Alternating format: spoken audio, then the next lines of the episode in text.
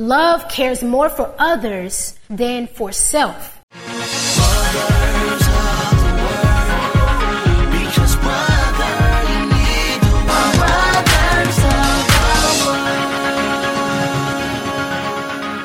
And now for Love Like Your Lord Above. Welcome to Brothers of the Word because, brother and sister, you need the Word. Okay, so the title of my message today is Love Like Your Lord Above. I'm going to say that again. Love Like Your Lord Above. I had to put a little rhyme in there so you can remember as you leave here.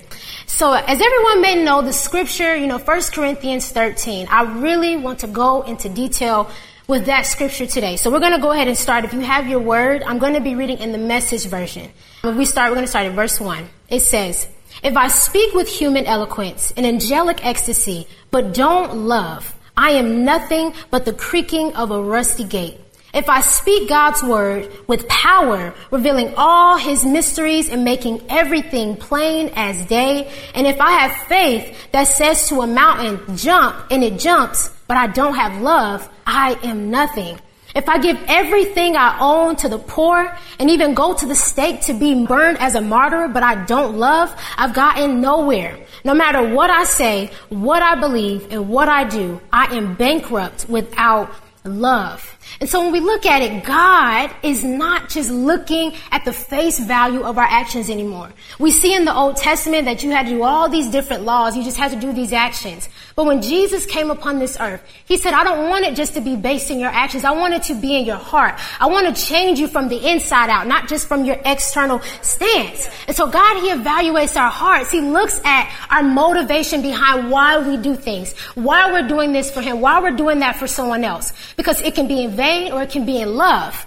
And so if we try to have human eloquence and angelic ecstasy, that isn't going to be the main thing that is going to change people towards God. And we look at other different versions. They have it where it says people who are trying to be persuasive, trying to persuade people. And you look at angelic ecstasy, it's more like a speaking in tongues. Certain things, if you're just saying stuff, trying to sound all good, it's not going to be the main thing that truly pulls people to Christ. So now we look, we take a step back, we see the responsibility is not just on that natural gift that a lot of us don't have. A lot of us don't have the gift of words, but there is something that we all have control over. We all have control over whether or not we can show love or we can show hate. And so the reason that we look in the word, we're going to look at what love is, is because the world has gotten away into the definition of love. They begin to change it and pervert it. That's how the devil moves. He wanted to pervert it so that whenever God said, love me or love your neighbor, you do it in a counterfeit way and no one ever feels actual love. And so if we see in Matthew 22 verse 34 through 40, it says, Hearing that Jesus had silenced the Sadducees, the Pharisees got together. One of them, an expert in the law, tested him with this question. Teacher, which is the greatest commandment in the law? Jesus replied, love the Lord your God with all your heart and with all your soul and with all your mind. This is the first and greatest commandment. And the second is like it. Love your neighbor as yourself. All the law and the prophets hang on these two commandments. And so now, because the devil has perverted this meaning of love, we think, oh, I only love God once I feel this emotional pull on me. I only love God when I'm crying at the altar. I only love God when I'm singing. And that right there, that meaning, we begin to get so stuck in that moment. Now, it's not that emotion is absent of love, but it's not the meaning of love. It's not what love is. Love is a action. And so when God tells us, He commands us, He says, love me with all your heart, all your soul, all your mind, love your neighbor. It is a commandment. It is not something that you just feel. It may not be something you want to do, but it is simply a commandment. And so if we look at God, God is going to tell us to do things He's already done for us and He is doing for us right now. There are going to be times where it's not easy to love us. God has seen it. We turn our back on Him. We've said, God, I'm going to do this and we don't. We say, God, I'm repenting and I'm changing, but we stay in the same state. We do a lot of things for loving God, but God sees that it is not easy to love us. And so He's already loving us even though it's not easy.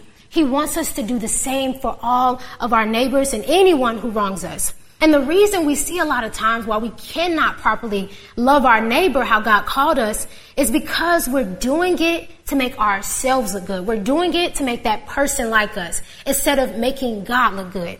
And the difference between human love and God's love is when you give human love, you're going to try to say things that people like. Even if it may hurt them, you may see them going down a path that will lead them on a path of destruction, but you keep your mouth shut just so that they like you. But if you look at love, when God said, I love you, He has told us the right way how to live in life so that we are not hurt. He understands if you look at a parent's love, a parent will tell their children no. A parent will tell their children, hey, do this, do that. Don't do this, don't do that. Because He loves us. And so when we look at, okay, I'm saying these things to God, God, I love you, but we're not actually doing things to show God that we truly love Him. And when we use God's definition of love, it may not be things you want to hear. It may not be things you want to do, but it will be things that will help you grow. It will be things that will help others grow towards God's purpose for them. And if we look at the definition of love, man, I looked on Google. I said, let me just see what people are thinking love is. You look at all the movies, all the TV shows, people have gotten so caught up in this emotional feeling of like, well, I love you. I'm falling in love. I'm falling out of love. All of this stuff. If you look at what love is, it's not just a feeling, but it is an action on a continuous basis. This is why we cannot go based on human definition. We can't go based on human knowledge. That's why it says human eloquence. You can't use all these persuasive words because all of it, if it is against God, means nothing if it does not have true love. And so when God, He gave us this commandment to love, this is how He uses us to get to people. This is how He gets people to start to love Him is through our actions. And now that we have control over what we can do, because now it's not just a thing that you have no control over or it's an unconscious thing you do. Now we have control. We can go out and act in love with people. And so as we're talking about love, okay, you're like, wait, what is this love? How am I supposed to love my neighbor? How am I supposed to love my friend, my sister, my spouse, my brother? How am I supposed to love people? And it reads in 1 Corinthians 13, 4 through 7. We're going to read in the message version. It says, Love never gives up. and In other versions, it says love is patient. Love never gives up. Love cares more for others than for self. You see that all over TV. It's all about them. It's like, well, you didn't do this for me. Or I'm not going to do this because you didn't do that for me. But that isn't true love. It says love cares more for others than for self. Love doesn't want what it doesn't have. Love doesn't strut. Doesn't have a swelled head does it force itself on others? Is it, this is a big one, y'all. I need y'all to open your ears to this one. Don't be mad at me. I'm just reading the word. It says, isn't always me first. Does it fly off the handle, meaning you don't have bad anger, you can control your anger? Doesn't keep score of the sins of others? Doesn't revel when others grovel? Takes pleasure in the flowering of truth? Puts up with anything? Trusts God always. Always looks for the best never looks back, but keeps going to the end. And we get so caught up, we're like, oh, I love you this day, I love you not this day. But it says going on to the end, it is a consistent thing and a constant thing. If God decided to love us the way we love Him, oh, we would never feel true love. We will always feel empty. But He loves us on a daily basis, no matter what we do to Him. And God, He has given us the dominion over this world. He has told us to go out and we're going to be the representatives of Him. As it says in Genesis 1 verse 26 through 28. God spoke, let us make human beings in our image, make them reflecting our nature, so they can be responsible for the fish in the sea, the birds in the air, the cattle, and yes, earth itself, and every animal that moves on the face of the earth. God created human beings. He created them godlike, reflecting God's nature. He created them male and female. God blessed them, prosper, reproduce, fill the earth, take charge, be responsible for the fish in the sea and birds in the air, for every living thing that moves on the face of earth. And so if we begin to keep reflecting this human nature and then calling it God's, love, calling it God's nature. That's why we got so many people who hate Christians, so many people who hate God. And it, a lot of, a lot of times just misrepresentation. Yeah. And we as Christians, we have to get out of the mindset, okay, God, if I do this for you, what can you do for me?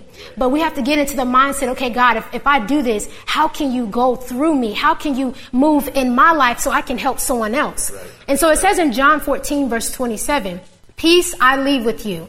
My peace I give you. I do not give to you as the world gives. Do not let your hearts be troubled and do not be afraid. So as we're going out and giving love to everyone, we have to understand we can't expect to get anything in return from them. We cannot expect for them to reciprocate that same love. God is the one who's going to give it to you. So he's going to pour into you to pour into others. Don't look to them and say, well, I'm giving you love, but you haven't given me none back, but you do it for God. You do it out of love for God. Because we understand Christ is going to give us that peace. He's going to defend us. He's going to strengthen us as we do this for Him. And that's how you know whether it's in vain or it's for God. We have to get out of our, what am I getting out of this? But what can I give in this? And when we look at love, there are times that God really wants us to depend on us. When it gets difficult to love someone, because I can tell you now, love wouldn't be the same if it was so easy to love everyone. It wouldn't hold the same power. But because it's so difficult to love certain people, this is where we go to God and say, God, I am weak right here. I need your strength. And this is where He comes in and He shows up and shows out in our life. And so now that we have this understanding of what it means to love people the way Christ has loved us, we understand the importance of how He even died.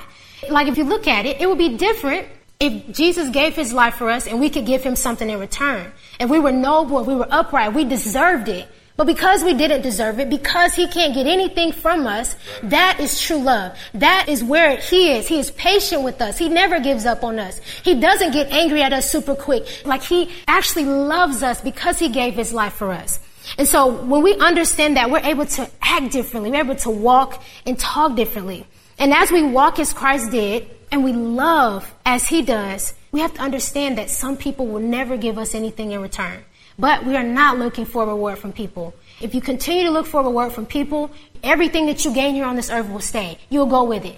But if you're looking for a reward from God, you love anybody, no matter who they are. Now, if you look at the definition of love, it doesn't say be quiet and let them be on the pathway to destruction. But it means speak up because you understand where they're headed to. And if they don't want to hear it, you did it out of love. Don't let the devil try to silence you for what God is trying to do in your life because you love someone, because you can see past what they're seeing. And let God truly move in their heart. Once you love someone, don't think they're going to just love you back or appreciate it, but let God move in their life. And remember, God can only change them, so we have to depend on Him. So I'm going to just end off with the title of my sermon today. Love like your Lord above. That's all I have for you guys today. Thank you.